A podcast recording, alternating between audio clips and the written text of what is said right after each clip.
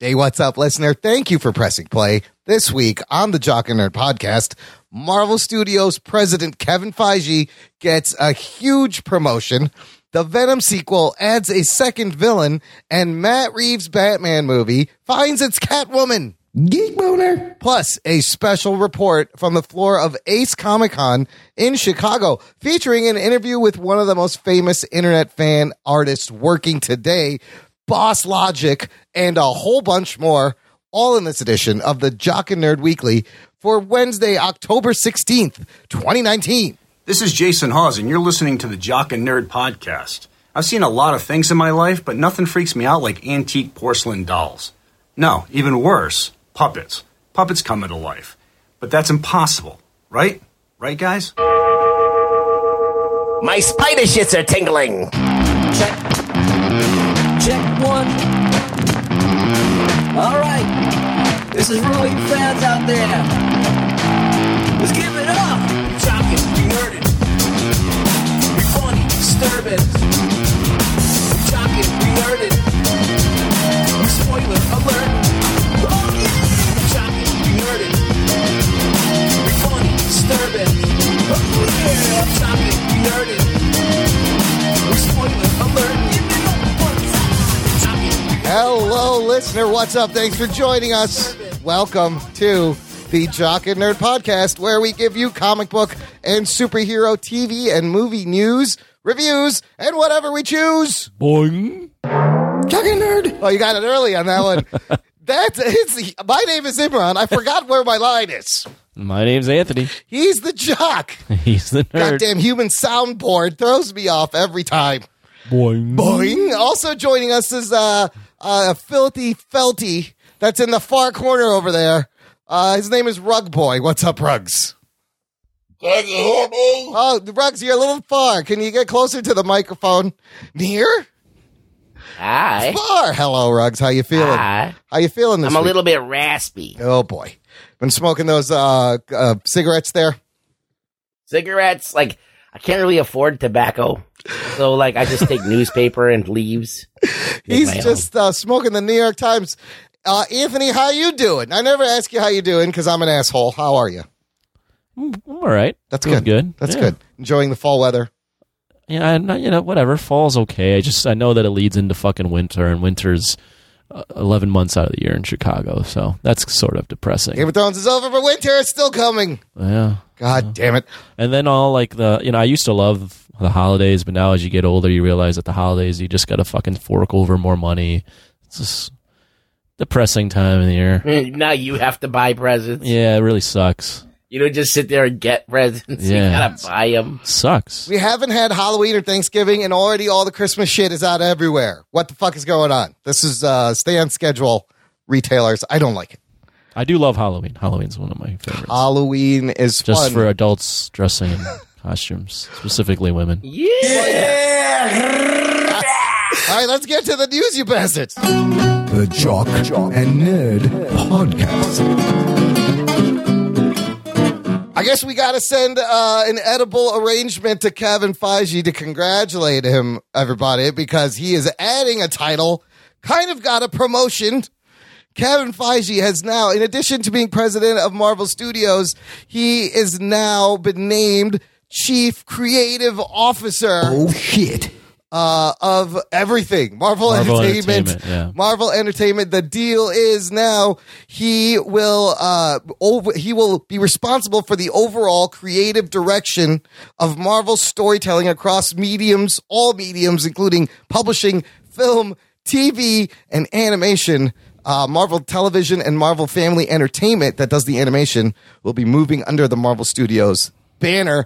He still has to report to Walt Disney Studios co chairman and chief creative officer Alan Horn and coach Hill and Alan Bergman. Uh wow. What what does this mean? He, well, he runs. I read the article. He runs all the the media, and then but uh, Perlmutter still runs like the comic books and the toys and all that. and I stuff. think this is more them trying to phase Perlmutter out of Right. stuff. Uh so but now Perlmutter will report to does he report to Kevin Feige? no, no. They're so Alan. They're both kind of like an equal footing a Oh, little bit okay. for Marvel Entertainment. Alan Horn, who used to report directly to Perlmutter, um, now reports to both. There's also a dude named Dan Buckley who will remain president of Marvel Entertainment. Dan Buckley answers to both Perlmutter and Kevin Feige. Maybe Alan Horn is not the name. Uh, Alan Horn is the co-chairman. He's the guy Yeah, above there you go. Feige. Yep, Anyways, yep, yep. There we go. a lot of restructuring over at uh, Marvel Entertainment. Uh, Ruggs, is this uh, uh, is this a promotion for Feige? Is this too much on his plate? What do you think of this? They just want him to like have everything. Like, uh, ha- I can't even say what I want to say.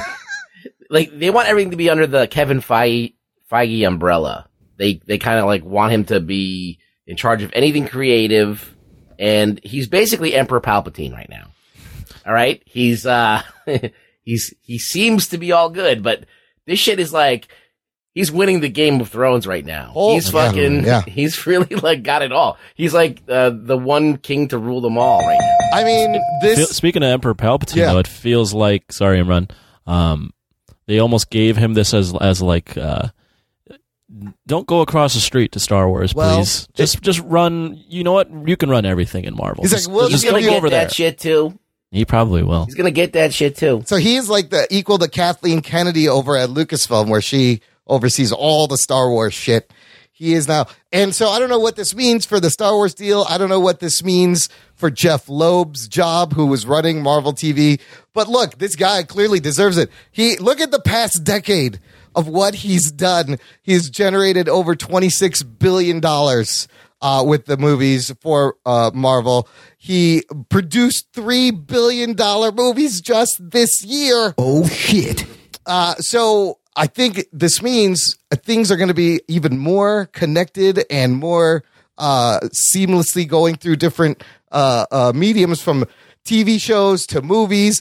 Does it mean he has a pull over the comic books too? Will they try to tie in the comics and add some actual uh, storytelling that means something in the MCU through tie in comics?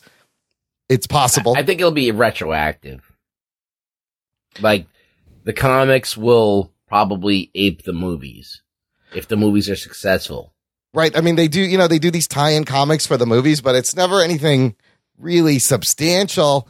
But will it be that you have to read, watch this movie, watch this show on Disney Plus, read this comic book, go back to the TV show to get the full story? I don't think they care about the comics. that, that would be I think crazy. the comics is just like a, a testing ground. Um, w- uh, you know what's interesting is wh- uh, what this means for Marvel TV. We talked about h- how the rumor was like all of Marvel TV was going under to the MCU. They have casted this Hellstrom series while pulling the plug on the Ghost Rider series. Uh, you know, Agents of Shield is done, and Cloak and Dagger, Runaways, uh, still going strong. I think they Yeah, there was. Yeah, go ahead. no, I just think they found that a good niche is to make Yeah. these age specific shows. Uh, Cloak and Dagger Runaway is a hit with like the teenage crowd. And Yeah, but Ghost Rider's too expensive. Ghost Rider is expensive, but the Hellstrom is they're trying to start their horror genre, and I think they could, uh, you know, expand that on Hulu. And also, I feel they're going to focus on animation. Remember, they announced those four shows for Hulu with Howard the Duck, and then there was going to be The Offenders.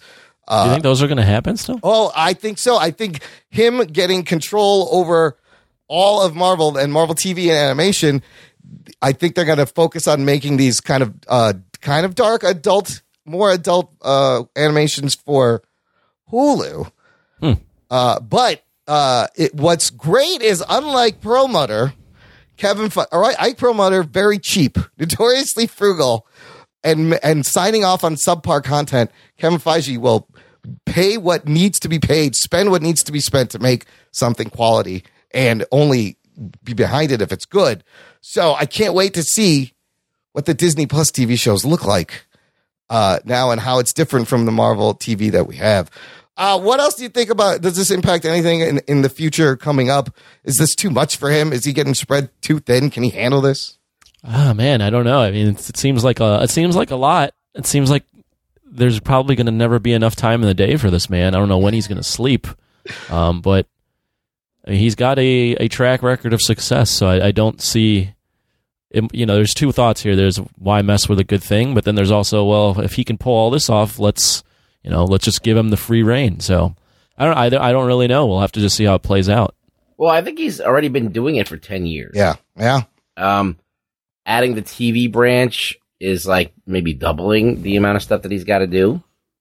Uh, but the the risks are not as much as the movies because they don't cost as much, I guess. Well, the TV shows though he's planning, they're spending lots of money on these TV Still shows. dropping the bucket, and there's no advertising that has to be done and campaigning and all that other. I mean, shit you that do have a with point. Like the movies. budget for all those TV shows is equal to like, Like- one movie.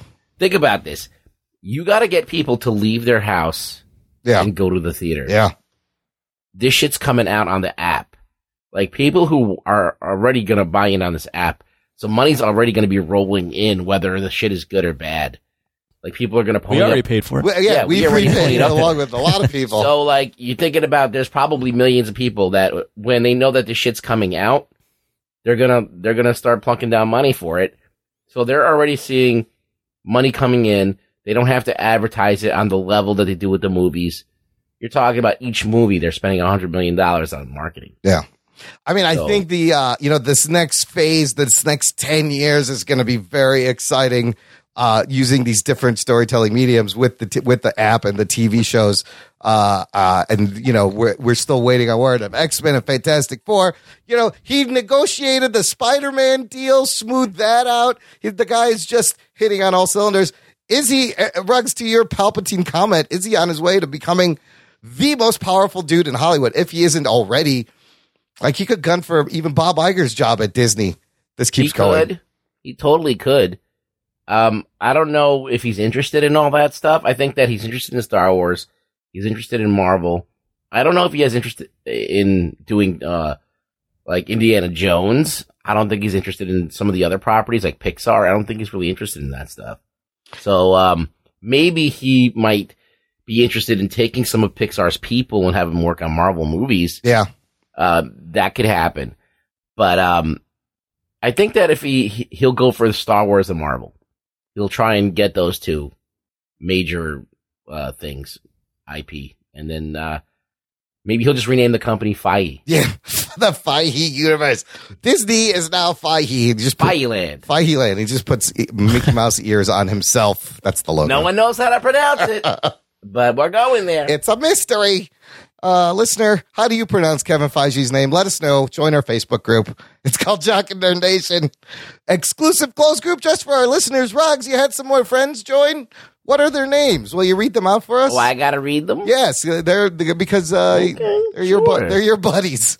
And would like to welcome to the nation Hauser Knockers. Oh, they're pretty good. Oh, I mean, hi, Yeah. Oliver Holzpoke. oh hi, Oliver. and I don't know where this person's from, but it might maybe it's somewhere in the deep in deep Asia. Uh, Aman the Rag, Aman.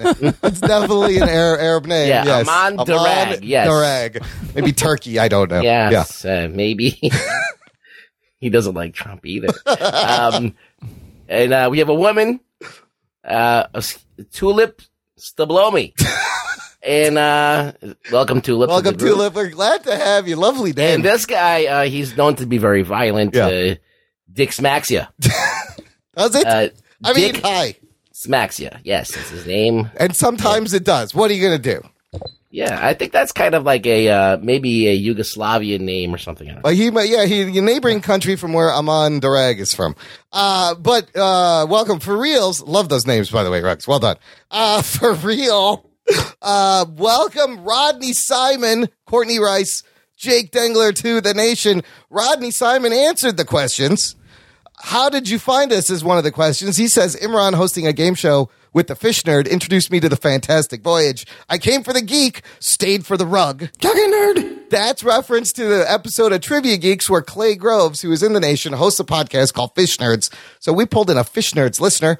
What makes you join want to join the nation? He says Rug Boy made me do it. Who's your favorite host? Rugs makes the show. No, that's completely wrong. Imran actually does. I mean, all I the work. actually make the show, but Rugs Yeah. makes the show. I get what you're saying. I actually, ma- but uh, so Rugs, you got one. One point for Rugs. On who's your favorite host? I'm a tally board. are, we, are we taking numbers? Are we, Yes, I we don't know. Who, keeping I, I score don't here? know who's in the lead. I think r- you are, Rux. Okay. Anthony, what- did you keep a spreadsheet on this? What are we talking about? Yeah, we don't know. We Yes. don't know who's leading. uh, what we're talking about, we're going to stick with Marvel for a little bit longer, but move over to Sony's universe of Marvel characters. Venom 2, the sequel. They will be adding a villain. We're probably going to see Venom. We're probably going to see Carnage, Woody Harrelson in a ridiculous uh, Ronald McDonald wig playing Carnage, but they're adding a second Marvel villain. You can expect the character of Shrike. Shriek? How do you say Shriek, Jesus Shriek? Christ. Not Shrike. Shrike is from, that was in the Agents of S.H.I.E.L.D. E Shriek will be in uh, the Venom sequel. Uh, Shriek is from the Maximum Carnage storyline in the 90s. I don't understand why you're having so much trouble saying that word. Shriek, shra. I can't pronounce words. Shrike, shroke. Shriek, she is a drug dealer named Frances Barrison who becomes Shriek after severe trauma, allows her latent mutant powers to emerge. Technically a mutant in this, so it'll be interesting to see what she does. She has sonic energy blasts, she can fly, and she can stir up dark and violent emotions in others, really fucking with them. Oh, with the lady. Yes, Shriek. So they haven't cast that.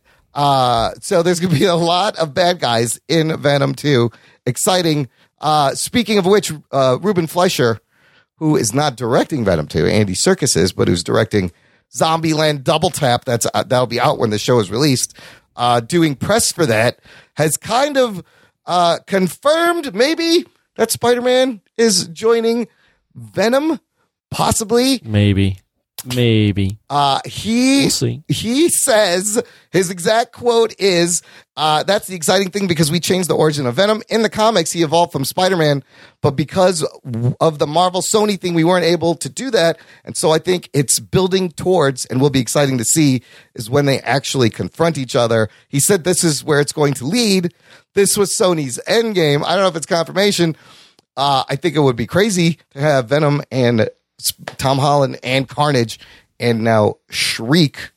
Uh, do you do you consider that you don't think it's a co- You're confirmation? throwing shriek in with those those names. Well, nobody knows Shriek, but they will. do you, what do you think? You know, it's not. Uh, uh, people are saying this is a confirmation. What do you think, Anthony? Not a confirmation, or he knows I don't something? know. I, did- I take. I mean, maybe I, we did hear that for even they came out last whatever the Sony deal was back with Spider Man that eventually Spider Man would probably interact with the Sony universe. Um, so maybe the only thing is Ruben Fleischer's not directing the next movie, so I Correct. don't know how much insight he really has on the future of the characters. Yeah, but we know that these characters may be going back and forth, which is part of the new Sony Spider-Man Disney deal. So could be a possibility. Rugs, do you want to see Where that? can the people find you? Oh, Rugs, sorry. where can the people find you? Rugs, do you want to see Tom Holland in a Venom movie directed by Andy Serkis? I don't know. No, Nah, doesn't nah. really Floppy John. doesn't really get you going. I mean, like when they had no choice, I was like all for it because like okay, this is what they have to do. But now that they don't have to really because they have him back, I'm like eh, they probably could make a better Venom movie and have a better Venom, but it, it's not really about Tom Hardy or or Andy Circus or anything like that. It's about the character of Venom has to interact with Spider Man and become one with Spider Man, and then he has to be rejected by Spider Man. If they make that happen, at least that dynamic there, where like Venom kind of hates and but like is in love with Spider Man at the same time, that's what makes it work. See, I don't think if they do it, I think it's going to be like Venom and Spidey team up to stop Carnage and Shriek or whoever is in this movie. Yeah, they're they're missing the essential yeah connection. They though, just between it's those just two. changing all. I of mean, it. you could do it. You could have it where, like, you know, that Venom rejects Eddie for Spider Man. right. You could you could still work in. Work oh it in. yeah, it could go back and forth. And then, you know, Spider Man rejects Venom. Yeah, That's like when a girl thinks he's going to swing to a better guy, and the guy disses her, and then she wants to go back we're like, nope. to the dude that she cheated on him with. That's a great dynamic they can Yeah, do, yeah. but uh, are they going to do I it? think it's a little too nuanced for them. I really think they wanted Floppy they John. wanted. Floppy I John. think they want to do like the Mac. They want to just jump to the shitties ninety maximum Nah, they're gonna carnage do shit. some. They're gonna do some fucking Batman versus Superman shit that's gonna suck balls.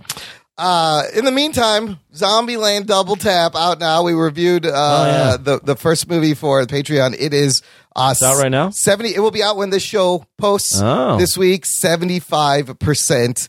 I might go see it. The toma- but, yeah, maybe we'll see it. Maybe we'll do a quick review. I, don't- I'm, you know, after watching that movie, the first one, I kind of want to see the second one. It looks fun.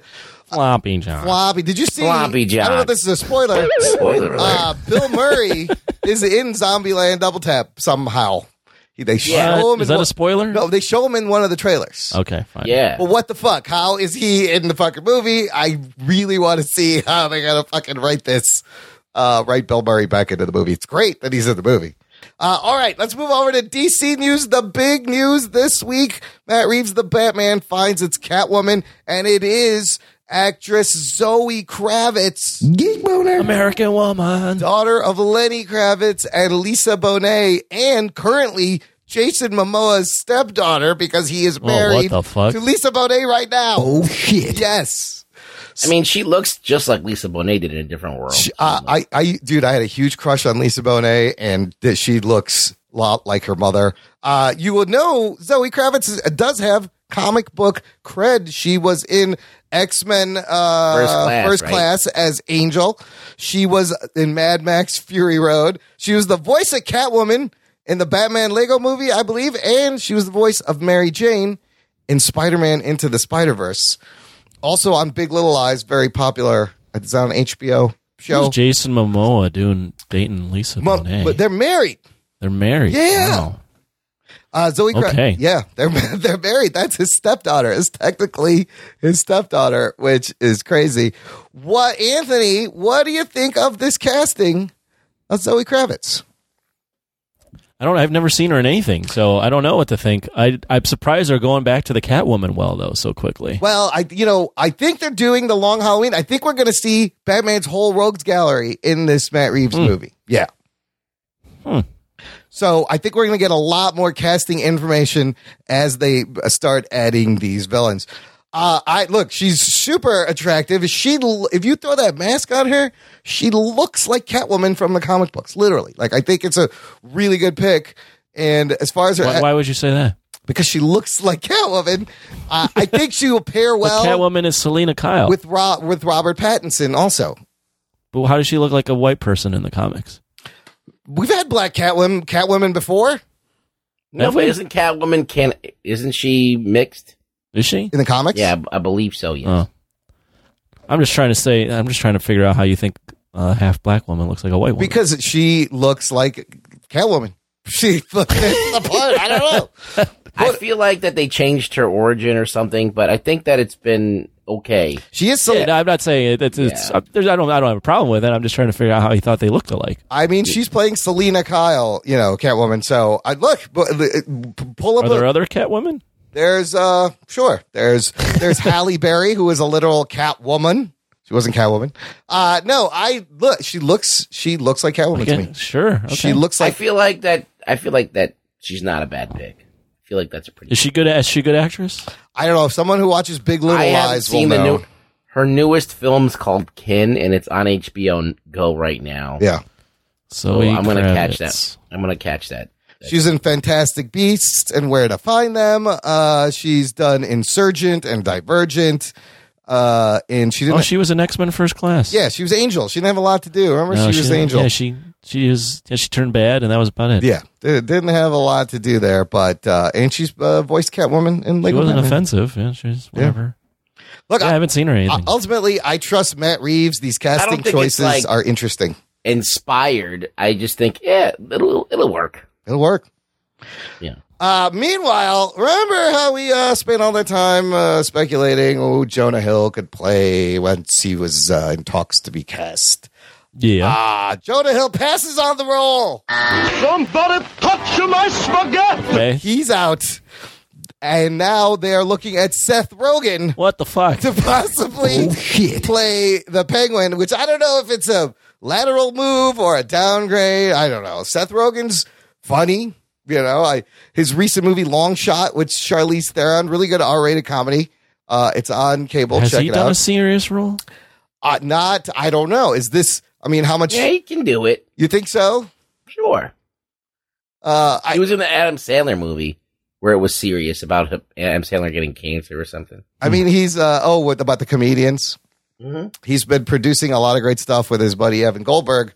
Uh, but Seth Rogen as the Penguin again. I don't know. I trust Matt Reeves. Like he's he's picking these people for a reason. He's a very good writer director. He is a good director. I liked him a lot. You know, so.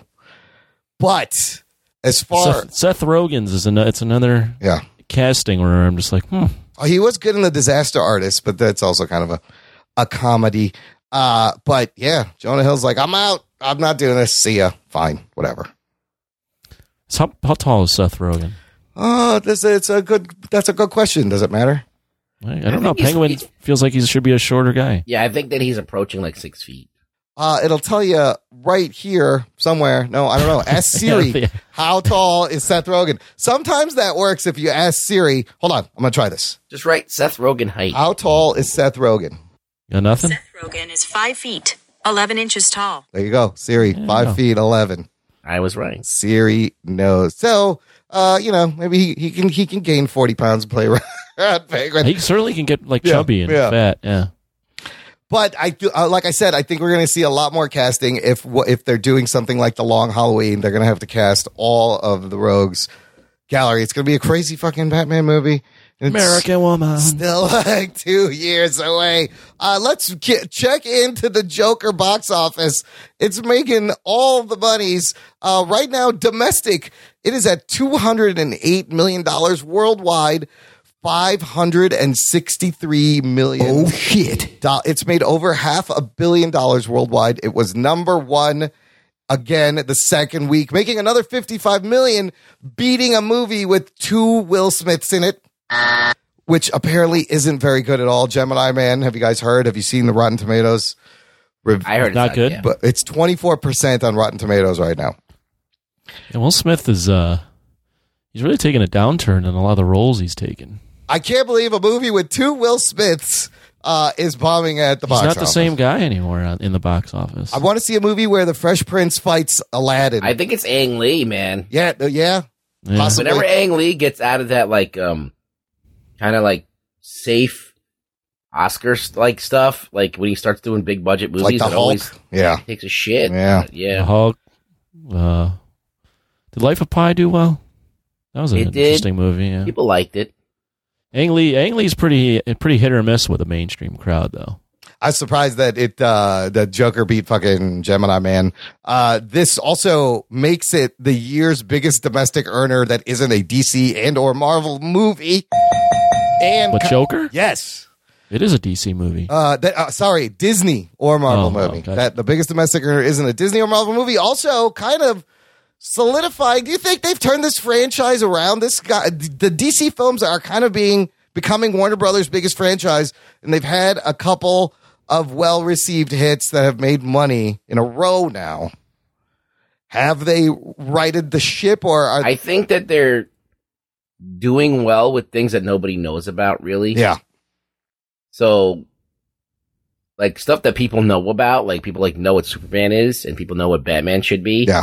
They keep fucking it up because people will know what to expect. Aquaman makes a billion They're, dollars. they're Yeah. quietly well. Aquaman did well. Oh, Yeah. I've, Wonder Woman obviously did well. I think the last two films they're like quietly hitting like just like a sports analogy, just hitting like doubles. Like Shazam, they did was a solid film. Joker um, is solid in other ways. Like they're doing, they're they're making good stuff. I don't think they've completely turned around. I wouldn't be like, man, the next DC film. I just I know they have a great track record now. Well, they're gonna Bir- kill it. Birds of Prey is the follow up, so that's going to be I- interesting. I'm not all that excited about Birds of Prey, but That's going to be interesting. see. and then Wonder Woman 1984 will probably be another big Yeah, That'll hit. be, that'll be a big hit because Yeah. it's just Wonder Woman Yeah, in the time yeah. we're living in now. um, What are your What are your hopes on Birds of Prey? Do you think it's going to im- impress you? Do you know that you think that you're probably going to go in and it's going to be like a Suicide Squad all over again?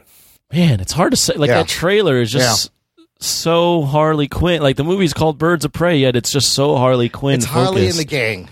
and I enjoy Margot Robbie as Harley Quinn, but I don't know if I'm in, fiending to see an entire movie of her being Harley Quinn.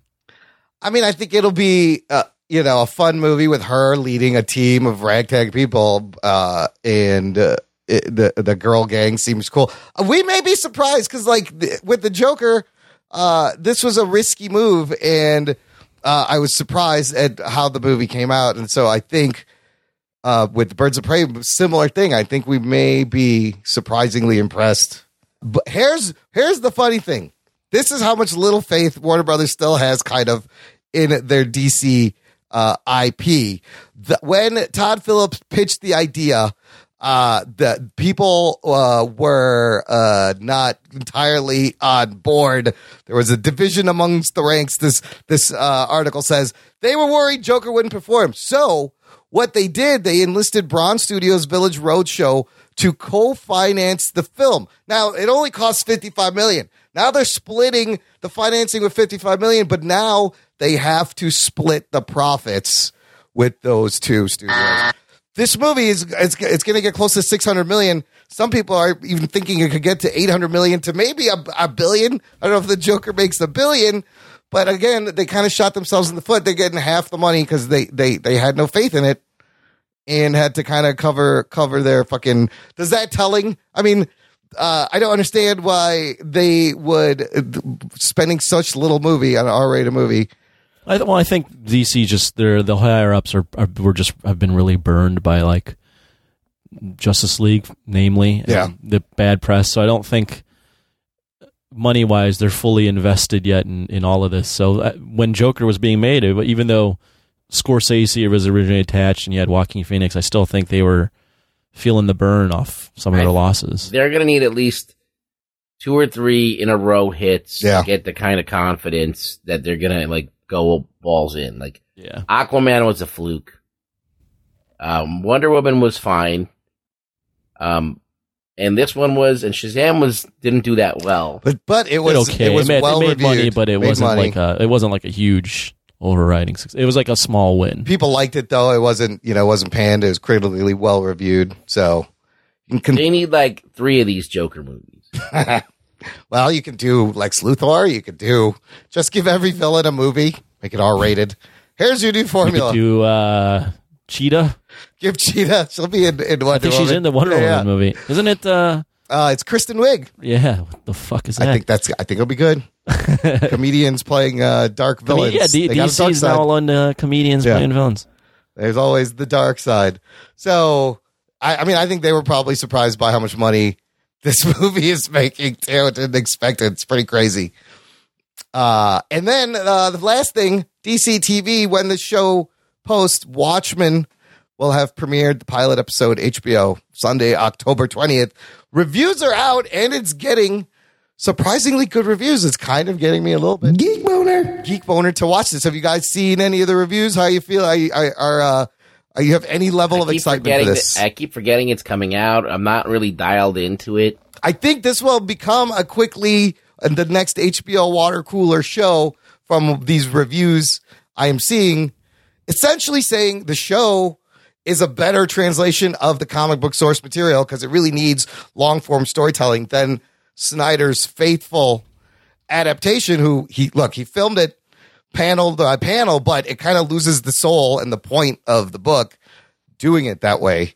Uh, this Hollywood Reporter uh, review of uh, the Watchmen pilot, he's got a good line here talking about Zack Snyder's movie. He says it was like someone proving they could trace over a Picasso painting without understanding what the original artist was doing with a strange rendering of the human anatomy.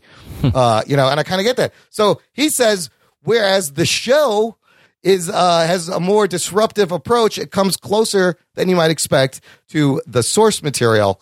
Uh, they said it's not all of it works, but it's fascinating and thrilling. Um, first off, speaking of HBO stuff, I've been hearing a lot of hype about Succession. So Yes, just throwing that I've out heard there. like this is the best show on TV right now, and I kind of need to catch up and watch these two seasons. So there's that. But uh, moving back to Watchmen, I read an article that I agreed with. It was on the Ringer, where it was like Watchmen, and I, I didn't read it when it came out. So there's obviously I don't have the the context of reading it back when it was you know, a new thing. Um, but it, it is considered one of the best pieces of work in terms of graphic novels and storytelling in comics. And then everything that's come after that, whether it be you know the the Si- Snyder movie, which Yep, is yep. um, you know, a lot of people really like it. A lot of people didn't like it. It's very in the middle. And then a lot of the, the comic book stuff that they've tried to tie in, um, none of it's reached to the level Right, of right. of of um, The original. Watchmen, and Yeah. I think a lot of it's be- or a lot of um, the kind of skepticism is because you know to reach to get to that level, it needs to be the best in its genre, right? Yeah. Like Watchmen when it came out was the best, and everything else isn't been the best. So like this show has to be, like as you mentioned, Imran, kind of a, a show that's almost like a, a ringlead, like a, a a show that they can HBO can proudly put out as like this is this is the next thing. Yeah. like a flagship. Yeah, Yeah, yeah, yeah, yeah. they So if need it, it. doesn't hit that, and inevitably it's going to still be disappointing to Watchmen fans because Watchmen fans are expecting the best. I just feel like it's lacking in variety visually. I feel like that it doesn't have anything that like something has to capture my imagination. So if you look at Watchmen, uh, the actual you know movie or the comic book, you have this diversity of like superhero stuff that you could dig. You know, you have a guy that looks like Batman. You have a girl that's like you know like like a Jean Grey. You have like you know all these different like a guy that's kind of like the Rorschach guy with the weird hat. So it's like you have all of this stuff that's kind of different, and uh, this show looks like everybody's got a mask on that like you can't see your face, and like, it's like one guy's got a gold mask, the other one's got the Rorschach mask, and there's not enough like s- I feel like there's not enough like superhero-y stuff in there. It just feels like very subdued, and I'm like, well, it's a superhero show. It should be about the whole thing about Watchmen is that at a certain point in time, people started becoming superheroes. Like at a certain point in time, people wanted to actually live in that reality. They wanted to like it wasn't enough that the cops could do stuff. Like normal people just started like wearing costumes and being the things that they had always read about. but it's the absurdity. It's a you know, Watchmen is the ultimate deconstruction of the superhero genre. It is the absurdity of people trying to think they can do that, and I think where the Snyder's movie misses the point is instead of pointing to the absurdity, he makes them look badass by putting everything in slow motion, kind of missing the whole point of the story. Also, in the 80s, the book dealt with, you know, Nixon was still president. It was Cold War era and it dealt with uh, how the fear society had then. The way they're modernizing this, from what I understand, is inst- uh, it's heavily is going to be about white supremacy. The Rorschach masks are a bunch of white supremacists. So in you know Reagan's America, it was Cold War fear. In Trump's America, it is uh, na- white supremacy, nationalistic fear, and it's uh, commenting on that. So I think it looks very topical, and I think we're going to get the story of why you need these masks and why you need anonymity and, and authority and policing is all tied together with this. Yeah, I mean, maybe it's maybe it's good on that level, but I feel like in the realm of a superhero thing, it doesn't feel superhero-y at all. It like like we just had the boys, Right, Right. Yeah. That's a whole And that's that, a whole that different felt like kind a of thing. mashup that Yes. was perfect. Like you had like the violence Yeah. and the reality and the fact that they, that they looked at superheroes as celebrities and all this stuff that would actually happen. And they had the suits and they had this like pomp and circumstance and they had somewhat superheroic action. And that, that, when you take that out, when you take that, all that element out, that if it's kind of flat, it flattens it out, it makes it too, too grounded almost. Yeah. And we've been in grounded superheroes for the longest time. We've had X Men in Black Leather. We've had, you know what I mean? We've never gone the other, the other route where we're going to try and the Marvel movies have, have done it the most, you know, like and even Shazam or whatever has embraced it, like the silliness of it or whatever. And that's that, the juxtaposition that's not there. I mean, I think we just we've gotten used to like the influence the Wa- Watchmen really had in in in in culture, like writers, like even Damon Lindelof, all of his stuff, Lost, Leftovers, that has a lot of Watchmen DNA in it. So he's kind of perfect for this. Uh, Ruggs, you and I will give our thoughts next week because Anthony does not have the HBO anymore, right, Anthony? I don't have the HBO, so, Yeah, so we'll just you guys do- can give your thoughts. Let's now. just do quick thoughts on uh, the pilot and, wha- and I uh, feel like it's going to be a very high quality show with good acting and yeah, stuff. yeah. And HBO needs it Yeah. needs a, a a flagship. It needs the next Game of Thrones. Uh, but these early reviews have got me excited. Uh, all right, we're gonna take a quick break, but before we do, uh, I'm really loving my new podcast chair, guys. It's so comfy from the E people over at ewinracing.com sent me a gaming chair There will be a full review. I'm ready to do the review. I'm going to write it. There's going to be an audio review. But for right now, listener, if you visit ewinracing.com, use the promo code JockNerd, you will get 25% off one of these awesome chairs. Makes a great holiday gift. Assembly was actually very easy from the time I opened the box to the time I sat in the chair.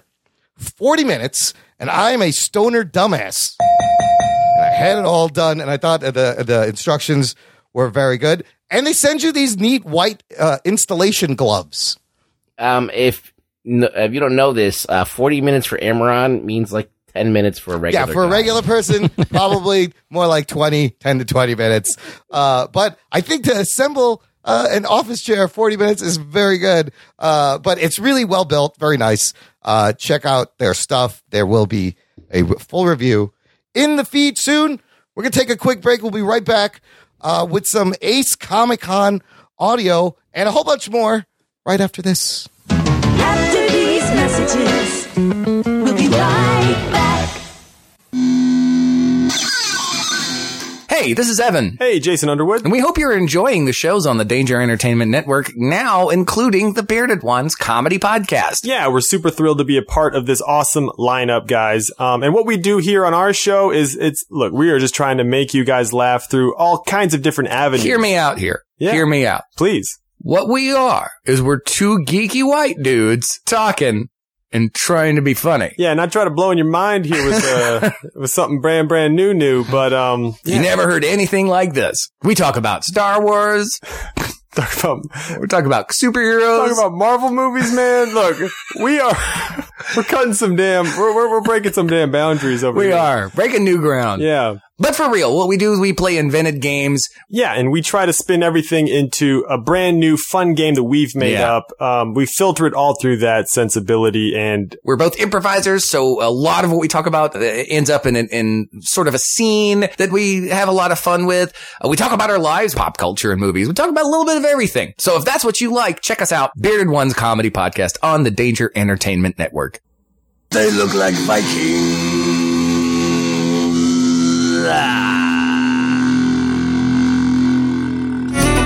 And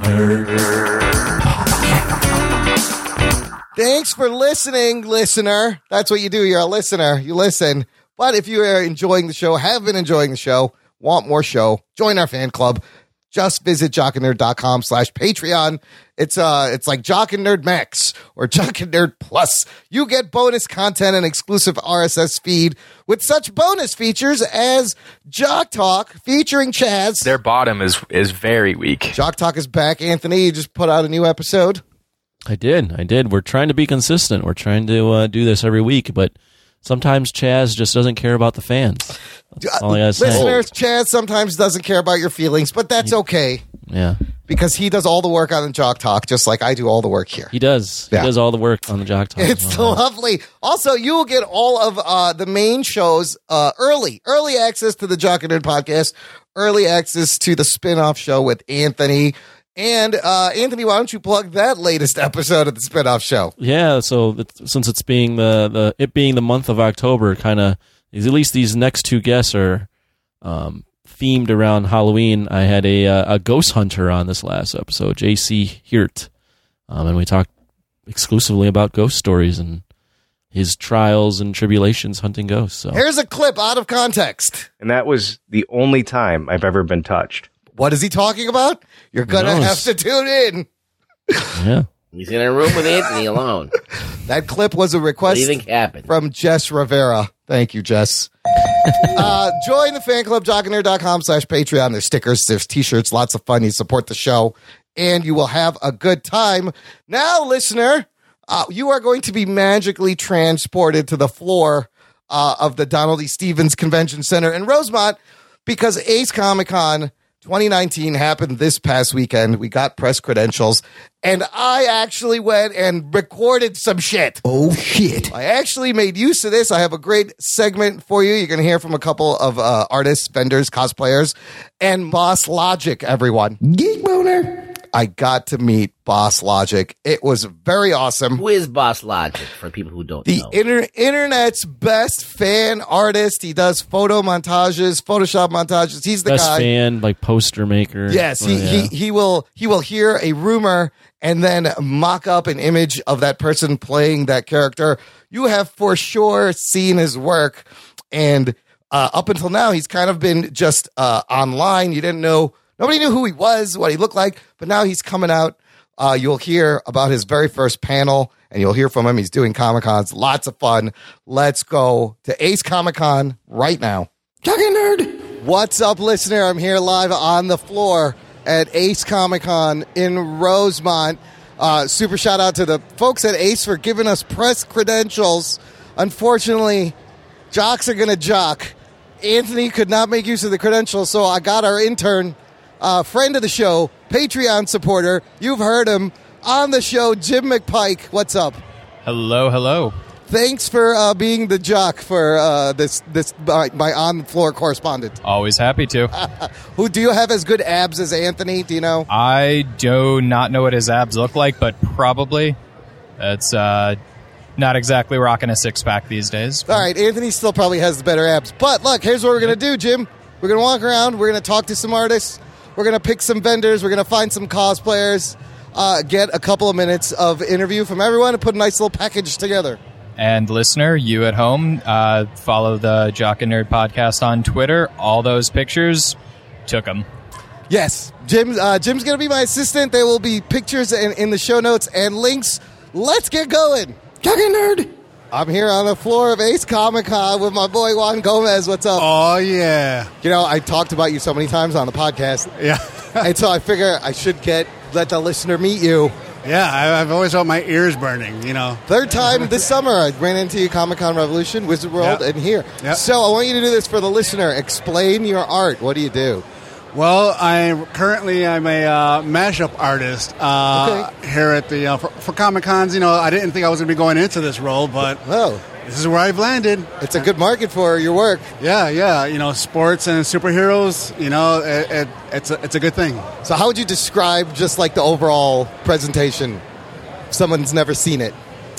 Um, they're 12 by 18 of epicness. It's uh, no, uh, uh, honestly, um, you know, I do have an artistic background, so everything's well composed. You know, I try to bring in the quality. You know, I, I definitely want to build a fan base. Yeah. So you know, I want them to walk away with something that they're going to remember and want to come back and get more. I mean, I remember seeing it for the first time. I was attracted to it right away because it was Yeah. jock and nerd. It's like large trading Right. cards, right? You know, with sports, uh, a lot of Chicago, but all over. You know, we got the Lions and the Steelers and the White Sox. Yeah. Sports logos and colors, and then a different Marvel or is it mostly Marvel characters? Uh, yeah. Well, you got some DC. You got some Harley Quinn. DC guys, but uh, mostly Marvel. Next year, there's going to be more DC guys. And you're branching out. You got some Ultraman stuff. I saw Spectre Man. You know, I'm an old school guy. I'm you know I'm born '71, and you know uh, I know I have a baby face, but you know. No, I Uh, love you see, know. your booth is always there's always people stopping by. Yeah, yeah. It grabs the attention. It's very unique. yeah, it, it, de- it definitely does. You know, I also have you know some Deadpool in the military faction, so that you know breaks that down. Those are and- dope. Yeah, thank you. You know, so my father's a Marine, and it started there, and so you know I try to keep it legit. You know, That yeah, no, the the detail in all the uh, the badges and what do you call that? The flare. What is the Yeah. word for that? yeah, yeah. That's all there. Um, well, how is it? This Ace Comic Con first year for this convention. what do you think? Um, I think it's great. You know, um, uh, I know it's their second year, but their first year here at oh, okay, it is their second year, but first in Rosemont. Uh, yeah, because Okay. the last year was at uh, Navy Pier, and I oh, think, it was uh, over there. Okay, yes, I remember yeah. that. Yeah, and that's when it was going on. That's when I heard about the Yeah, show. yeah. and they pretty much had the Avengers lineup. I Yes. was like, how did I miss this? So I was on them the whole year to try to make sure I get into this show because they were not posting anything about it. Oh, really? Yeah. Yeah, yeah, no, you yeah. got a good spot here. And uh, how's the traffic been today? Uh, traffic's Saturday? been pretty insane. You Right? know, this show has an incredible uh, celebrity lineup. Yeah, and Nor- uh, Norman Reedus was just on stage, just Yeah. checking him out. Well, Norman Reedus has now become the regular, right? Yeah, compared to he's like- everywhere. Yeah, yeah, yeah. But Uh, later on, you got Tom Holland, Jake Gyllenhaal. Isn't that nuts? On the main stage, just You know? over there. You know, hanging honestly, out. out of all of them, I think I would like to meet uh, the actress Sabrina. I don't know her real name, but I forgot. Melissa Joan Hart? Oh, oh, no, that's the old one. Oh, the old, that's Oh, the yeah. Sabrina I know Yeah, yeah. from Nickelodeon. Yeah. The new Sabrina show. Yes. Oh, I don't know Yes, her name. that's- She's here. That's though. yeah. That's some scary, awesome, awesomeness happening, man. That's really good stuff. Dude, I'm glad Ace Comic Con is doing really good for you. Can you tell the listeners where they can find your stuff? And do you do commissions? I do do commissions. Um, I am, you know, I'm pretty busy outside of it, but definitely reach out to me at uh, I can, my website is jaghex.com, um, and you can reach me at gomez.jaghex. Or is it Gomez at jaghex.com? Should know your own email. Uh, you know, I don't. I don't get asked that question much. I got cards for that. I want to turn people on. So and you're also on Instagram. Yeah, I'm Instagram. I'm Johnny Gogo 71, and uh, through there, you know, you can find my Facebook uh, fan page and stuff like that. That's all right. We're gonna get you some likes. Your work is really good. So I yeah, wanna yeah. turn people Thank you, on. thank you, uh, and thanks for this. This has been pretty, pretty awesome. Awesome. Good luck the rest of the show. Hey, man. Thank you, brother. Talking nerd. I'm here with Bill from Collector Mount at Ace Comic Con. Bill, how's it going? Good, it's great. Uh, your uh, product caught my eye because I've always been looking for a way to display my prized possessions of things, mainly comics. But you know, we, uh, I know a lot of our listeners are collectors. This is a beautiful, clean way to display something. Can you tell our listener what the product is and, and how it works? Yes. So our, our main two product brands are Comic Mount and Album Mount. Um, it's an adjustable L bracket that allows you to basically display any type of collectible from seven inches to 14 and a quarter inches in height, awesome. which is primarily record albums, graded comic books, magazines, books, and things of that nature. But we're excited because we're showing today at the show. We've also got three other products, and they're just different size versions of it. We have a medium size version, which is great to do um, PlayStation games, DVDs, Blu ray movies. We've got a smaller version, which crosses multiple categories, which includes CDs, yeah. license plates, graded trading cards, eight track tapes, which people can't believe is track still a thing. Those are great. That's, that's old school. And then we also have card mount, which is a, a way to display trading cards and or small photographs. I love that you have a license plate up. You have 45 records. The eight tracks look great, and the trading cards look very cool. Uh, the different size, I can imagine combining, you know, records and comics and different sizes and creating a nice composition. Yeah, and what we really love about our product is if you if you were to when you when you're looking at it and you are is you don't see the product. Yes, it's clear plastic. It's clear plastic, so it's basically invisible. So what the way we say it is we sell design, we don't sell product. So describe the design of the actual thing to the listener because it's kind of ingenious. Yeah, so the design is if you put up 12 record albums on the wall, you know, my wife and I are both artists, and what we say is the record album is the art. Don't put it in a frame. Comic books are the art. The CD is the art. Whatever you have, and most people have it in your closets, your garage, your basement, you name it, get it on the wall and don't put a frame around it. So that's what we mean. That's what we mean by design. Just a cool way to kind of get your walls up at a cost, very cost-effective way. Uh, how much? What's the average price of, let's say, the comic book one? The average cost is about six dollars per unit. Okay. So to get one collectible on the wall, it's about six bucks. Okay. Uh, no, and it, it's nice and clean, uh, and it looks great. Where can the listener check out more online if they want more information? Um, go to collectormount.com. Yeah. So we have a website, and we also sell on all other online channels, which includes eBay, Etsy, Amazon, and then our own website. I love that even if the book is graded, if it's in a, a CGC case, it, it still fits the mount. It's adjustable. And it's just a simple plastic piece that swings up and down, and you just mount it in the middle. Yeah, we once had a reporter come up to us and we were talking to her like we are with you, and she said it best. She goes, You know what you've developed? You developed the duh product. Yes, you're like, ah. It's just, it's so simple. It's Yes. just, it's an adjustable bracket yeah. that you don't see. yeah, absolutely. Uh, and then last question: How is this Ace Comic Con going for you? Actually, this is, it's going really well for us. This is the first Comic Con where, or, or trade show for that matter, that we're trying to see if we can get people to understand what it is because selling online we sell a lot of photos a lot of images do a lot of write-ups we do a lot on pinterest yeah but we're like you know what we live in chicago we might as well come to the show and learn from this event yeah and we really have we've already sold a couple hundred pieces people love that we have the walls up. When you see it up, it's a game changer. You're like, ah, that's what I've been looking for Exactly. this whole time. So, what have you learned? You said you learned some stuff. Give me. One I've more. learned that we need to do a better job of letting people know what the different products are and what the sizes are. Mm. So they they love looking at the walls, Yeah. but they don't necessarily understand that oh, it's a small one, Yeah. a medium one, or a Yeah. large one. Yeah. So these are just little tweaks that we'll make going Yeah. forward. Yeah. But it but we love that we get to talk to people about our product, and that's probably what's most important about the show. Excellent. You gotta you gotta get out there Yeah. and work the streets. You gotta shake hands and kiss the baby. You do. Bill, thank you so much, collector mount listener. Check it out. Thank you so much. Talking nerd. I had essence, a big bowl of essence. Of course, he had essence. Yeah. Uh, we're on the floor here, Ace Comic Con, with the Chamberlain um, from uh, Netflix Dark Crystal. Amazing. I'm not assuming this is a costume, Skeksis.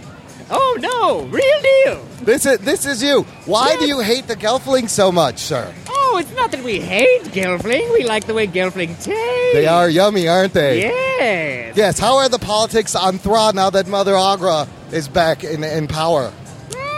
Sketchy. Yes, I would. Sketchy at best. I would. I would think so. She's not too happy. No, not happy at all. So what's the plan for this Skeksis moving forward? What are you guys going to do for money? Where are you going to work? Well, we've been looking into capitalism as Yes. an idea. Yes, that works. Communism, maybe socialism, any of the isms. Possibly, yes. Yes. Uh, Yes. Hmm. your f- favorite flavor of Gelfling essence. You like the, the blue ones, the lighter ones, the green Gratin. ones? Gratin. Oh, the gratin from Yes. underground. Yes. They're like potatoes that way. Yes, they because they're not damaged by the sun. Yes. Uh, and they can fly, some of them. That's the idea, yes. Uh, those big You ever spot- had gratin wings? Oh, gratin wings with some barbecue sauce. Oh, Actually, yes. sounds sounds Mm. kind of good. What about those big spider creatures? What were they called? The uh, oh no! Don't put me on the spot like this. Yeah, I'm sorry. I looked up Thra before because I couldn't remember. Uh, the spider creatures scare me, but uh, hopefully you guys can get along now. Oh yes, yes, they work for us now. Uh, would you consider running for U.S. presidency 2020, Chamberlain, Skeksis 2020? What do you think? I mean, it looks like anybody can do it, so why Appa- not? Apparently, I don't think you could do a much worse job. Haha, biting, biting commentary. I love it. How do you like Ace Comic Con uh, It's so far? great. There's so many wonderful people, so many costumes on display. It's perfect. Have you run into any Gelfling here? I bet it's going to be awkward. Yes, one. There is one walking around here somewhere. Was it awkward? It was. I thought so. Thanks so much. Uh, Thank you. Final words for our listeners from uh, Skeksis Land. Gelfling. I love it. Thank you. Hmm. Thank you. Talking nerd. All right, I'm here with Roz Ortiz, another amazing artist here in Artist Alley. Uh, turned on by your fellow uh, Artist Alley vendor Juan Gomez, told me to come over here. Roz, how you doing? I'm pretty good. Thank you so much for stopping by. Juan's a good guy. Uh, he does this great uh, comic style superheroes with the his twist of you know either sports teams or you know your local heroes like cops and, and firemen. It's really well done, and that's what uh, caught my eye because we do the Jock and Nerd podcast. Yeah. and his work is Jock and Nerd, and I was very excited sure. to see that. Yeah. Yeah, but uh, thank you for stopping by here. Uh, um, I do more of the cute side. yeah. So for the listener, Roz, uh, describe your style of art. Oh, I I like to say I like to turn the cute to eleven uh, on the dial. Any any character that I like, I like pretty much all your your staple nerds. You know, Lord of the Rings, Yep. Harry Potter, superheroes, Marvel, DC, and I like just to do my own twist. You know, and I always gravitate towards the cute look. Yeah. I think it makes me feel good. It makes the fans feel good. Uh, I get a lot of positive response online. It's very popular these days, but yeah, just it makes you smile. that It's a, and it's a great feeling. Absolutely. It- Yeah. You know, it, I'm looking at the work. It reminds me a lot of uh, Disney uh, stuff. You have like uh, Captain Marvel and Phoenix and Silk and Batgirl, but they have large, expressive eyes, uh, and it's really well rendered. Who are some of your influences? Uh, I have. Like, well, Disney's a big influence, I Yeah. would say, but uh, there's li- there's like Cheeks Galloway. He's a he's a, he does a lot of uh, DC art. Uh, there's there's many, but like for my digital work, I do like to have the big expressive eyes, the kind Yeah. of the big open Disney eyes. Uh, it's to me. I always start when I draw anything, any character. I always start with the face and the eyes, Yep, yep. and I spiral outwards. Oh, interesting. Yeah, because to me, the face is what grabs you. Yeah, the face is what you recognize. Yeah. and that's where I want to hook the audience. You know. I, that's interesting because I, you know, I've drawn a lot and I've studied like comic book drawing, and they always figure drawing. They always tell you you start with the body, the torso, the center of weight, Yeah. and you do the head last. Yeah. But sometimes you just want to draw a fun, cute face and draw. Yeah, smiles, you well, know? like I was, uh, I took some drawing classes in school as well, and I, I learned a lot. But I started what I learned the most from doing this for so many years is draw what's comfortable for you. Yep, yep. Draw how what you want to draw. At the end of the day, that's what's going to make you happy. So I just, you know, I, I kind of made my own style, my own uh, uh, process. Yeah, and I'm just kind of sticking with it. Were you So- self-taught mostly? yeah, I've been Yeah. drawing since as long as I can remember anything. Yeah, yeah, that's great, and it, and it comes across. I mean, from the Star Wars stuff, Thank you, thank uh, to uh, Disney stuff and DC. co- It's really cute, uh, great stuff. How's this Comic Con been for you, Ace Comic Con it's so far? surprisingly incredible. Uh, I do C2E2. I've, I've done it five years in a row, and this is in- very comparable to that. yeah, the traffic's great uh, today. on the Traffic's very Saturday. good. So this kind of show is very uh, it's celebrity uh, centric, and I didn't know what to expect Sure. because those kind of shows you don't know if people are here just to do the celebrity photo op or Yep. whatnot. But Yep. everyone, I've done 14 commissions today. Oh, ex- alone. excellent! Sales have been good. Yeah, I'm about to take a break because I'm dead. That's So- fantastic. Uh, where can the listener find your stuff if they want to commission or they want to buy some of your stuff? Uh, you can email me at Roz Ortiz, R A Z O R T I Z, at gmail.com or follow me at Roz Illustration. Uh, and it's on Instagram. On Instagram. That's where I post the most. And you Excellent. can feel free to DM me or anything like that. Jock and Nerd will be following you. Follow us back, Thank you. and uh, we'll uh, turn you on to our listeners. Thanks, man. The rock on. Jock and Nerd listener, I am here with one of my favorite internet fan artists, and probably yours too. Legendary Boss Logic, what's up, dude? What's up, man? How you guys doing? Very good. Welcome to uh, Ace Comic Con. How's the con going for you? It's actually pretty crazy. Like I came from New York Comic Con, which was That's always very crowded. super busy. Yeah. But this one, it's still busy, but I can still But it's chill at the same interact time. with the fans, Yeah. which is I like that intimate setting. I like that feel. Uh, I just uh, caught your panel over at the creator stage, the very first panel you've ever done at a Comic Con. I thought you did great. How you feeling afterwards? Thank you for saying I did great, man. Like literally up there, I felt like I was bombing, and I was. It's just like I'm not really good with crowds, Yeah. and seeing a crowd kind of you know shakes me a bit. But I'm happy that I'm getting positive feedback on it. I'm just going to build off it. How does that feel to finally have you see people who love your work? You see them face to face. You know you've been you've been running uh, this online personality. I remember I heard of you through I think the Opie and Anthony show. Early on, they would shout out your stuff, like in the 2000s on their radio show. Did you even know that? I had no idea. Yeah, dude, they would talk about you, and I think that's how I found you, and I've been following your work That's since. actually, that's actually crazy, man. Yeah, it's it's uh uh where so first of all, I'm blown away that you're from Melbourne, Australia. I was like, what's that accent? That's amazing. Australian. Uh, Yeah, we have a listener from- Represent from, as well. yeah, a listener from Australia, and now you're you know you've always been Boss Logic behind uh, the the moniker, but now you're coming out, and I think it's great. How's how's that been? it was hard at first. Yeah. Like people, I didn't know what the reaction of people were. were. Yeah, There's a, there's been a little hate and people on the internet that you know trolling hell and with stuff, them. Yeah, you don't but just ignore screw that. them. I, I see the the positivity and people are inspired by me doing it, and that's all that matters. So you. I mean, for that's why I want to ask you for someone for the listener maybe that works the day job, but when they get home, they love making art and they're passionate and want to make it a full time gig. This is a full time gig for you now, right? This is a full time gig for me. It's amazing. What's one piece of advice you would give someone struggling to get there? Stay consistent. Keep pushing. You got you got to love what you do. Yeah. And the reason I say this is because not everyone's fortunate enough to get actually to this point. Yeah. I'm fortunate, and I'm I say God bless every day that I'm here. But i- if you love what you do and you don't make money, you still have something you enjoy. And, people isn't that what life's about? Yeah, they So- re- they re- respond to the passion in the work. Like Yeah. a, a viewer will see it, and that is you got to See, love what you do. If you're doing it just for the money Yeah, and no. just for that stuff, you're it's like a recipe for misery. Right. You're not. Like, can you imagine you're making a lot of money but you hate it? It's like, what's the point? So my advice is keep getting good, keep grinding, and basically, if you get to the level where you're good and getting paid for what you love, that's where you want to be. That's where you And wanna if be. you don't get paid, at least you're awesome. That's it. At least you're still, you know, helping your soul make Yeah. something nice. Um, I wanted to ask you about a recent piece you did collaboration with some a friend of ours, Dope Pope, Yep. uh, that we know from G Fest, an amazing ZBrush 3D artist. Yep. Uh, and you did a Joker piece where did he make it 3D? How did this? How did this happen? So basically, he sculpted a model of the Batman Who Laughs, Right. which is a Joker esque Batman. Right. So he and I told him I want to work with him on it after I saw the initial render, and I go, I need that piece. I need to uh, collaborate with you.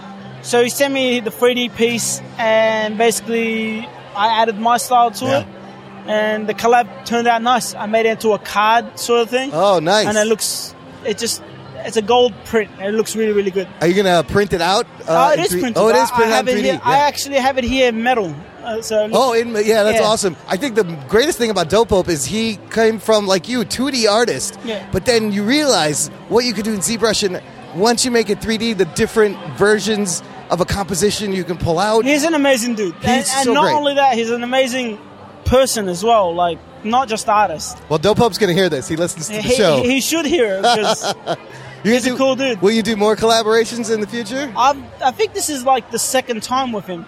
See, I did a Thanos piece with him as well. Oh, the Thanos, nice. Yeah. So yeah, hundred percent. I think we're gonna do a Galactus piece soon. oh, excellent, so excellent. Look forward Are you to into that. uh, Godzilla and Kaiju at all? I I love that.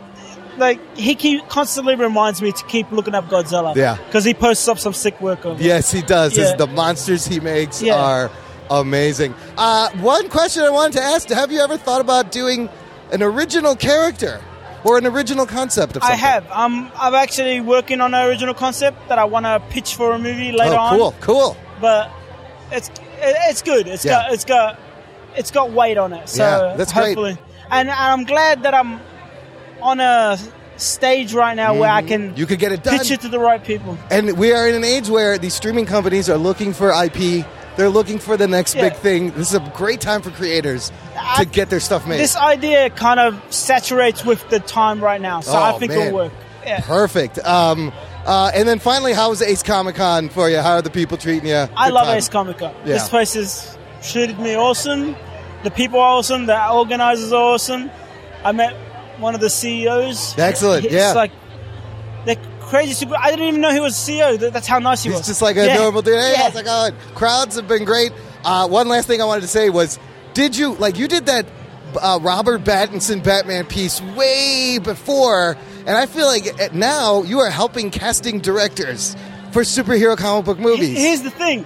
That one I heard a little rumor. Oh, you did? So I made the pitch, but then I learned from an interview that he almost lost the role because of that art. Oh, really? Yeah. 'Cause they thought he leaked something. They thought it got leaked, so it kind of almost sabotaged the casting. And- Oh, and, no. if that was the case, I reckon that would have been a bad outcome. Th- Well, luckily everything worked out. I think Yep. he's going to be a great Batman. He's got the face. He's got the bo- build. You just need the chin and the That's jawline. what it is, That's all man. you need, man. You got that broody look Yeah. that he has. Yeah, So- so I hope you continue to inspire casting agents, man. Uh, I tell hope the tell the listener if they already aren't following you where they can find your stuff. You can find me on Boss Logic. That's basically Boss Logic on Facebook, Instagram, and Twitter. So yeah, Oh, and uh, tell me a little bit about Planet Awesome Collectibles. Uh, Planet What do Awesome- they do? Planet Awesome are the awesome people that bring me to shows. They're your out here. representation. They represent um, awesome artists. They represent like awesome comics. Yeah, they bring me out here every year. So if you don't follow them, follow them. And they're the ones that bring me out to these shows that you see me at. Yeah, I met Zubair, and I'm always excited to meet fellow Pakistani nerds. Yeah. And the Middle Eastern representation is Uh, on point. I love it. That's awesome. So it's always Are you great. to- Middle Eastern as well? I'm Pakistani. That's awesome. I, I know I don't look it. I have. Uh, I was brown. I turned white. I have vitiligo, Yeah. so I should be brown, but I'm not. But I am 100% Pakistani. Uh, that's awesome. That's Yeah. like you you you blend in with this with America. Absolutely. What what is your uh, background? I'm Syrian. You are Syrian. I, thought I heard you. You said the Arabic word very properly. I was like, oh, he's an Arab, bro, and it got me even more excited. I love you even more. Yeah, I'm, I'm Syrian. so, Right on, yeah. Thank, dude. Thanks for talking to us. Appreciate it, man. Thank you keep so up the much. good work, man. Thank you. You keep up the great work as well, man. Thank you. Talking nerd. All right, listener. Well, you've heard us talk to artists. We talked to some vendors. We got to talk to Boss Logic. That was amazing. Uh, and we're going to talk to a convention goer who also happens to be my assistant, my intern, a listener to the show, Jim. Thank you so much. Thank you. Thanks for uh, holding the microphone for the Skeksis and taking photos for documentation. What'd you think of the uh, Ace Comic Con overall? I liked it. It's a lot of fun. It's worth coming out. I'm pretty sure I'll be back next year. You go to a lot of conventions, so Mm-hmm. how does this rate to uh, some of the other ones you go to? This isn't as big as like um, you know, like Wizard World or uh, Anime Central is the other big one I go to. It's I, I think it's just about the right size where it's still you know you've got a lot going on. You got um, you know a lot of celebrities here, so that's always fun. The lineup was great. I caught a little bit of uh, Norman Reedus. Uh, do uh, He was high. He was lit, but you know why not? Yeah, uh, it's. Uh, I would be Daryl. too. Yes, uh, but I gotta say the, the the crowds are great. But you're right, Mm-hmm. it wasn't too crowded. It was crowded and lively to the point where you're having a good time, but not so much that you can't walk around. Perfect. Yeah, I'd uh, like to see them maybe next year s- take advantage of some of the the other facilities here at the Rosemont Convention Center. Maybe do more like fan programming instead of just uh, convention stuff. But It that's, was, uh, still laid out pretty cool. Good good use of the space, and uh, I had a really good time. I can't thank them enough for uh, having us here as press. My only regret is I didn't get to play the VR game of Spider Man. You you put on these goggles and you're Spider Man shooting around. That looked amazing. it's nice of you to to let you know the kids have a turn or the other kids. There was five year olds playing it, and I wanted to kick the kid. Give me that, give me that thing. What are you doing? Start swinging around, but I Uh. didn't. All right, from the floor once again, Jim McPike, the nerd. Thanks for listening back to the show. Talking nerd. And now we're at the point where Anthony and Rugboy pretend that they heard uh, the piece I worked so hard on to put together, and then just trash it. No, Uh, I really liked it. uh, Good, Anthony. I- yeah, I would say Boss Logic is a fantastic um, businessman. You'll listen to it when it airs, uh, you guys. And he Don't was- worry. And the- the word logic, he was very logical.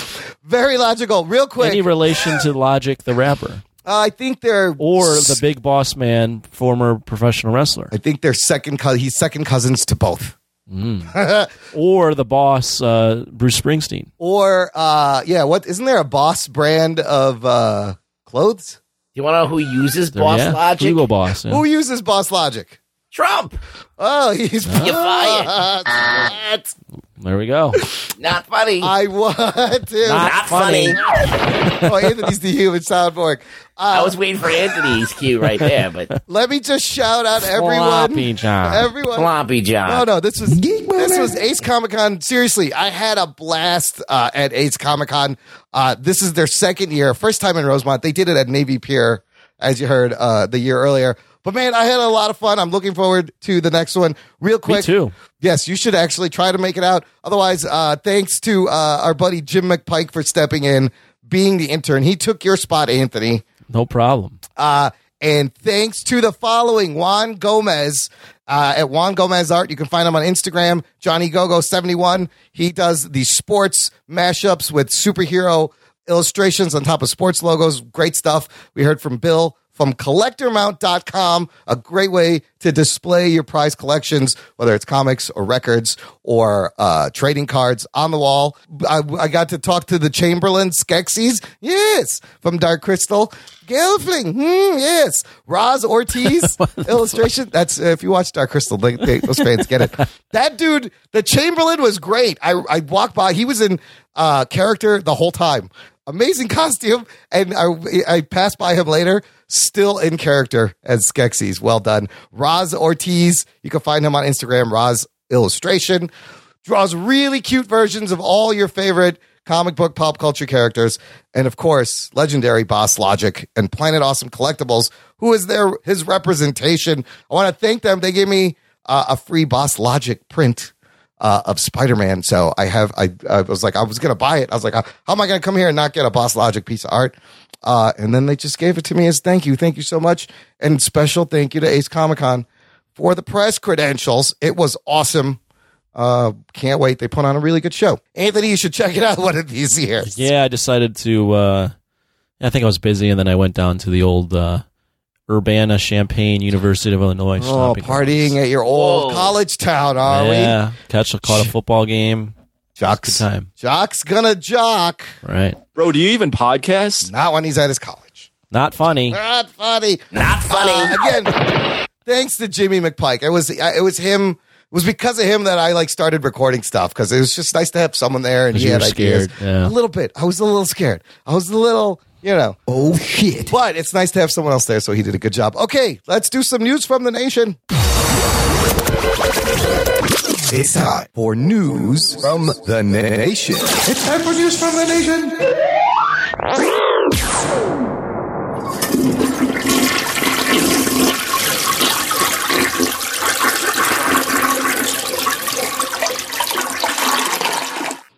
Delicious. Jess Rivera checking in uh, comments on our last episode where we reviewed the Joker with Matt Delhauer. Nice, lengthy, in depth review. We talked about our experiences in the theater. He has hair, his, and I had to share this. It's kind of crazy. Jess says, You guys talked about your experience. My screening Thursday night had a middle aged guy by himself in the front row. He kept checking his phone and a guy in his aisle yelled, Would you fucking stop? The guy responds with yelling something like, There's already been multiple shootings at theaters. From my view, I could see him copy and paste the same text message over and over. He started bugging out and doing shit with his friends. Half the people in my row got freaked out and left. Three guards surrounded him from all around and told the guy he's got to chill out. One guard remained in the theater, staring right at him from the end of the aisle for the whole rest of the movie. Definitely felt the adrenaline pumping and have never experienced something like that in a movie. Oh shit. I've heard this from lots of people is that all the fucking hype and media bullshit really kind of enhanced the viewing experience. Some people Well, that, that's not even media. That's just a weird motherfucker in the theater. that is a weird motherfucker, but like everyone has a story about I think that that, that dude wouldn't even notice that dude if, it was any other movie. Yeah. I think so. I, I I- I always notice though when people pull out their phone. That's one of the most annoying things for me now. It is annoying, but it happens every time. It always There's Always some happens, yeah. douche. Well, I mean, there's always one of you douches. I don't. I usually I don't see it too much, but yeah, I mean it's dark. It's going to be distracting. You're going to notice it right away. But man, I don't know. Uh, yeah, this uh, it's a tense viewing. Uh, something that uh, may, maybe you won't experience if you see it later, but it definitely makes the movie a little more memorable. Uh, and then Steve Baum emailing us saying, "Hey guys, real quick with the who did it better argument." I think it's Joaquin without a doubt. Now, I don't think it's as simple as Heath versus Joaquin. Their characters are so different, but both amazing. However, I think if it came down to it, more actors could successfully pull off Ledger's version successfully than could Phoenix's. So he is number one to me. Thanks, Steve Baum. I thought that's an interesting argument there. What do you guys think? Well, I don't know. I still I mean, think. uh, well, I don't know. Uh, Ledger is one kind of version of the character throughout the film. Yeah. And um, Joaquin Phoenix is going through ranges of emotions that that uh, change a lot. So I don't know. It's maybe it's a little harder to do what Joaquin Phoenix did. I could- carried the whole movie. Yes. I could see that point. I I think he, Steve makes a good point. I think you can make counterpoints to that, but I would I would I could see his point of view of of Ledger pulling off a version that's a little more simpler than what Phoenix had to pull off. So Well, it's simple now that we've seen it. right, Like you lick your lips a lot. yeah. I mean, no, one. But at yeah, at the time, no one thought to play Joker as having a nervous tick and yeah, um, you know all the all the stuff that he had added to that character.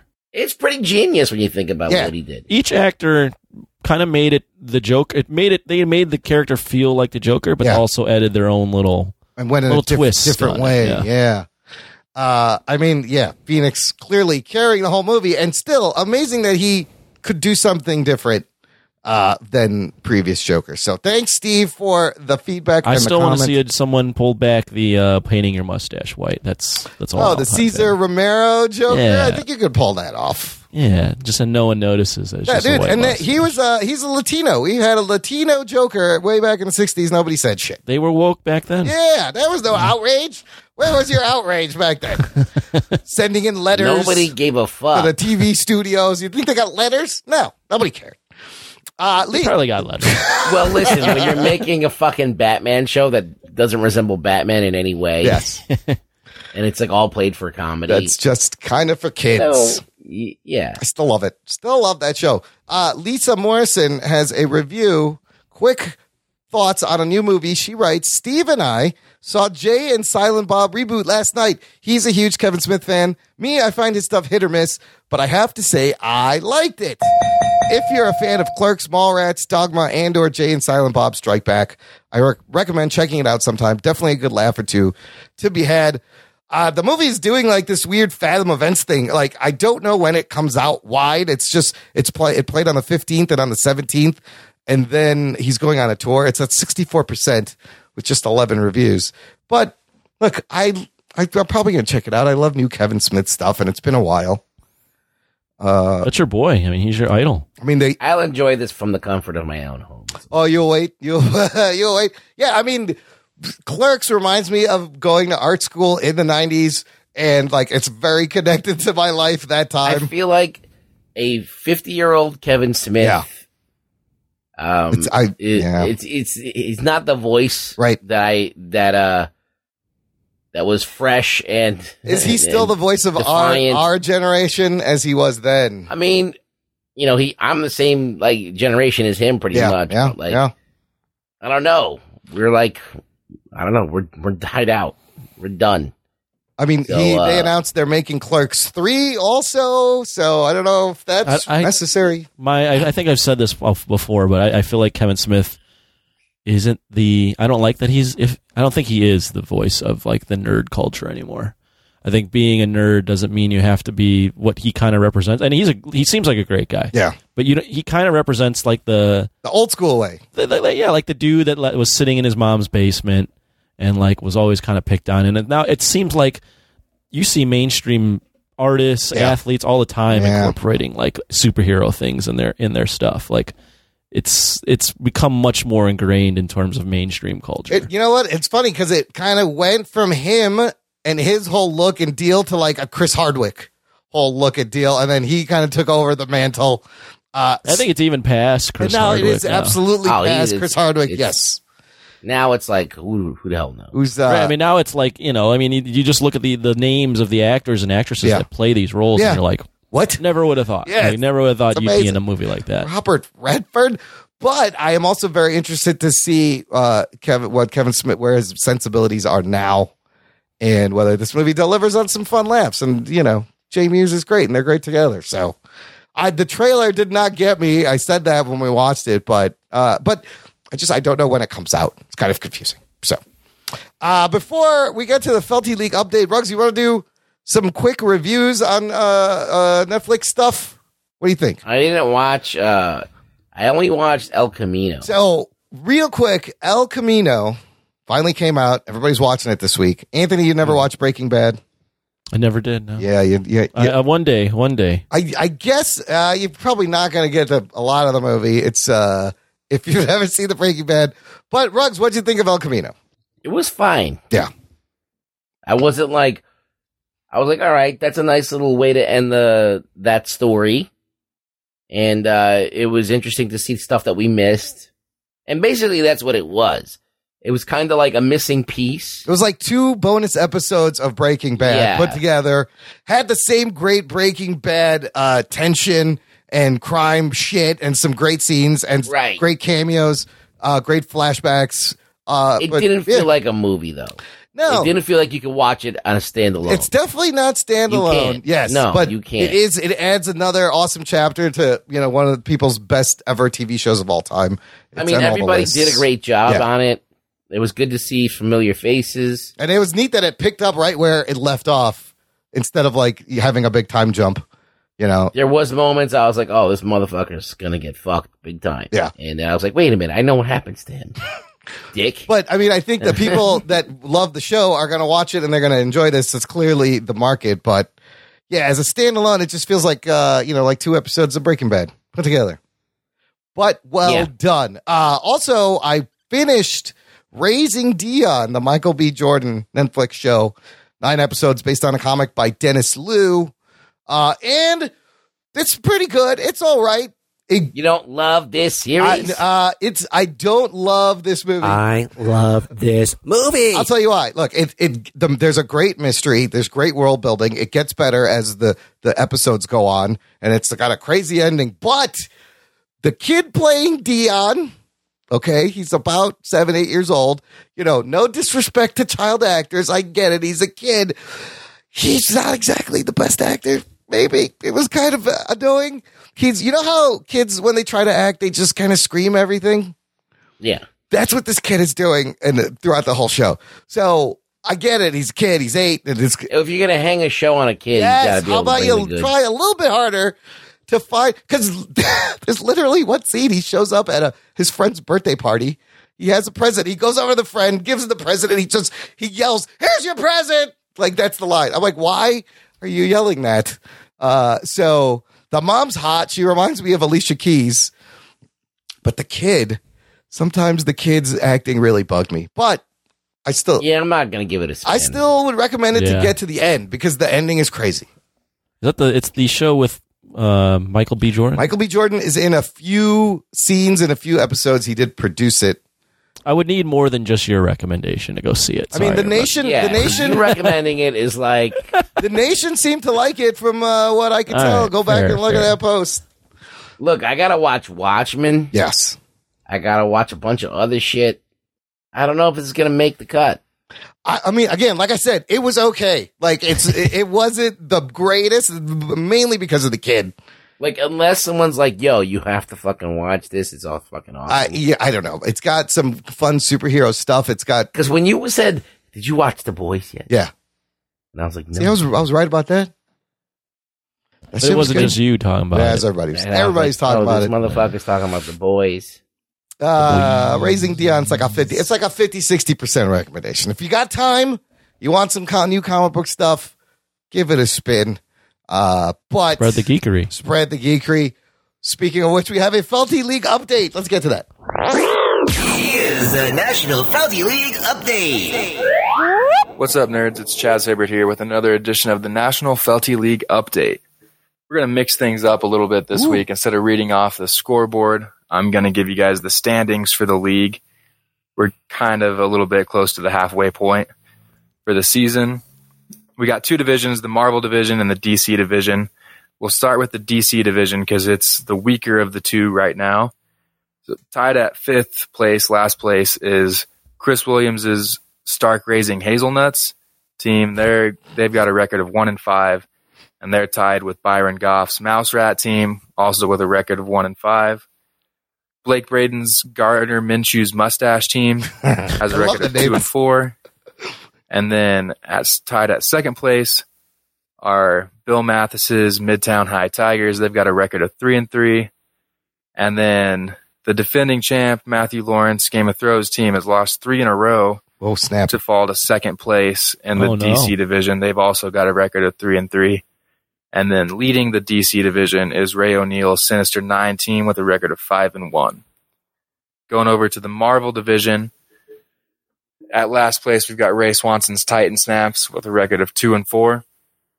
And then tied at fourth place, we've got Daniel Nosker's Raccoon City Rockets. They're three and three. We had another name change in the uh, National Felty League this Hmm. week. Uh, the incredibly sore loser Jess Rivera. Oh shit! Is at fourth place, and he changed his team's name to Oklahoma Still Won. Laughing, crying emoji. His record is three and three because he sucks. Ah, And then at second place in the Marvel division, we got another tie. Jose Gonzalez's Breezy Does It team is at four and two. And then my OJ's parole board team is also at four and two. And then leading the Marvel division Robert, Roberto Rivera's Felty Falcons are at five and one. That's it for this week's edition of the National Felty League update.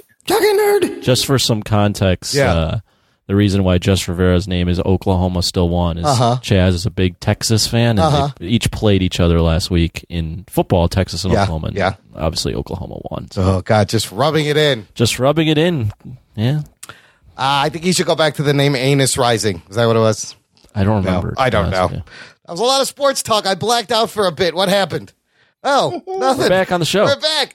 Uh, last thing before we peace out, listener, rate us on Apple Podcasts if you live in the U.S. and you have an iOS device. We're trying to get to 200 ratings. How come we don't say this at the beginning of the show? Because Yeah, if no one's listening now. if uh, well, here's the thing: if you are a new listener, and I tell you right away to rate us when we haven't even heard the show, uh, what's the incentive to rate us? You're a sheep, and you're going to do it. You just do it because we told you. You don't even know what Yeah. you're rating. Yeah, fuck maybe off. I'll move this at the beginning. Yeah. fuck everybody. You have an announcement, Imran? What is it? That's it. Just rate us. I want to fuck up the Rotten Tomatoes tomato meter. So if we get like another hundred people, We're still at 97, by the way. Yeah, we need like all right, so 103 people yes. to go onto their iTunes on their phone and give us a rating, Yes. just some stars, just light up the stars. We could be on Rotten Tomatoes, and there'll be a pull quote saying "floppy jock." Rock boy says This floppy jock. Don't you want to see that on the Rotten Tomatoes website? Yeah. Uh, it would be amazing. Ra- Don't you want to fuck up that whole system Oh, by having? Listen, we'll give them uh, our honest opinion and uh, affect it whichever way, listener. Grab all your friends' devices, iOS devices if in the US. Just pull up the podcast app, rate us, you can leave a review. We will get there. It may take years, months, uh, days, years, probably. What's the deal with that? Like, you're, we're not like one person.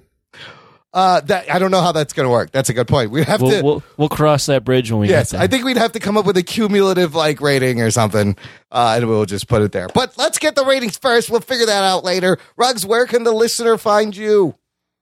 You can find me on Twitter, where I just keep saying that Twitter's a cesspool. Yes. But I'm still there because that's where I belong in a cesspool. Yes, you can't leave the cesspool. And you can find me at, in the cesspool at uh, Really Rug Boy on Twitter. Uh, check out the show notes for this episode, jockanerd.com slash 296. It's going to have links to everything we talked about, photos of me and Boss Logic together. You can check it out. W- You know what's funny about the level of celebrity, guys? So while I'm posting photos of me and Boss Logic and I'm all happy, he's posting photos of him with, oh, you know, Tom Holland, Brie Larson, Brie Larson, Evan yeah, I saw that. Feige from Ace Comic Con because they were all there. Kid Harrington hanging out. He gets access to them while Yes. your press pass gets access. I get to access to him. Boss Logic. So in a way, I got to take a photo with Brie Larson and Tom Holland through three degrees of. By the way, he doesn't he look like Samuel Tarley next to Kid Harrington in that one photo? Boss Yeah. Logic. I think it's amazing. Uh, ep- uh, show notes, com slash 298 for all those fun photos. Spread the geekery, tell a friend, and so on and so forth. Grow this empire of stupidity. Thanks for listening to the Jock and Nerd podcast. My name is Imran. and my name's Anthony. He's the jock. He's the nerd. Peep you next time. Say hi to your mother for me. Hi to your mother for me. Floppy John. Excuse me while I change the water and fuck Nasty's almost dish. It's fucking awesome. Yeah, that's really good.